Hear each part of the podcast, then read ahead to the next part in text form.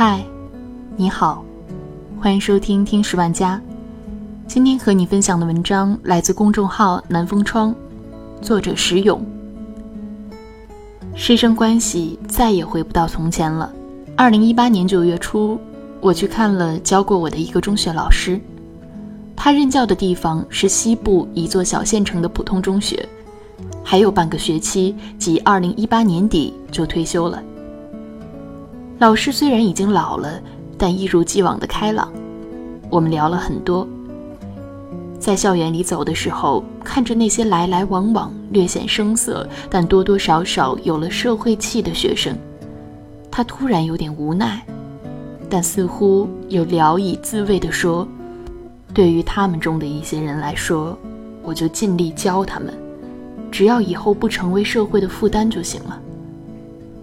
说完，他以对教师的自我认同的方式笑了一下。这句话在我内心掀起了波澜，并引起了我作为记者的职业敏感。它并不是我们所聊的话题之一。事实上，我看望老师也只是想关注他现在的生活，深情地追忆往昔。我马上意识到了。这个心理背景只能是现在的学生，无论是在学习态度上，还是思想品质上，似乎都不好管了。但是基于他作为教师的职业伦理意识，他又必须管。在一种无力感中，所能做的，也就是告诉学生一些做人的道理。他似乎感受到了一种像势一样出现的东西。而且已经有了多年的感受，这种东西悄无声息地消解、侵蚀、改变他和学生的关系。他的心态，学生的心态，肯定还包括家长的心态。只是他虽然撤退，但仍然在坚守，仍然是以他年轻的时候，以像当初教我们一样的方式来面对这个世界。在那一刻，种种关于中小学的新闻画面和日常画面，在我脑海中交织重组，最终形成了一幅清晰的画面。在中国社会大变化的背景下，教育所建构的老师、学生、家长的关系，都经历了一个逐渐善变的过程，至今已达到一个临界点，使教育领域像医患关系一样。变得紧张。他平时只是一种可以感受到的日常，学生和家长针对老师的那些恶性事件，不过是突破了日常层面的一种极端表达罢了。这样一种新的社会关系的构建，已经对现在的社会结构产生影响，他对未来中国社会的影响更是没法想象。教师能获得什么样的社会信任？我对老师的话的职业敏感，让我不由得问他：“现在学生的表现怎么样？”他的回答简单干脆：“越来越不行了。”我的老师所教我的那个时候是二十世纪九十年代初，班上当然什么人都有，有学霸也有学渣，有规规矩矩的，也有吊儿郎当甚至玩社会的。学霸和规规矩矩的人，当然对老师都表现出足够的尊重；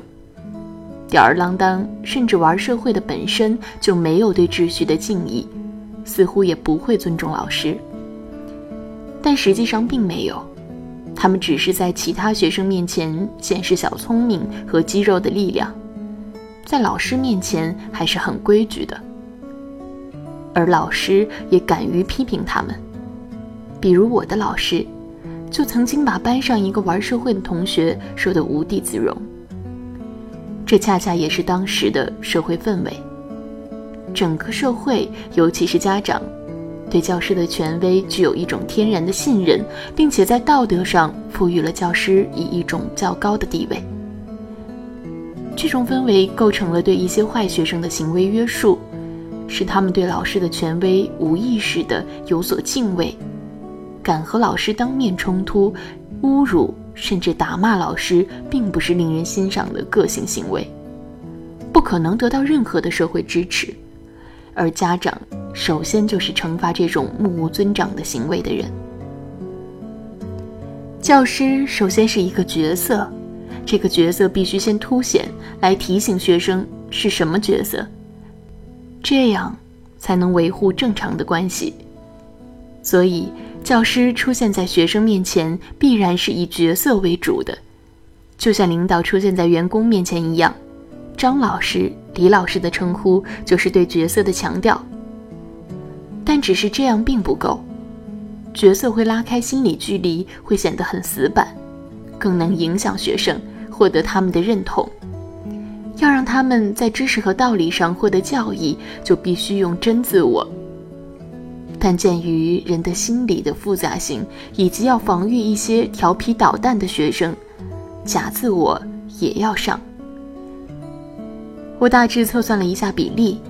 在教师获得足够社会信任、具有很大权威的社会氛围里，他们面对学生的角色加真自我加假自我组合，其比例大概是角色百分之六十到百分之七十，真自我百分之十到百分之三十，假自我百分之零到百分之十。在我印象中，我的老师当时出现在我们面前的时候，角色占到百分之六十，真自我占到百分之三十，假自我只有百分之十。而我当年对老师的关系中，角色可能占到了百分之七十以上，真自我接近百分之三十。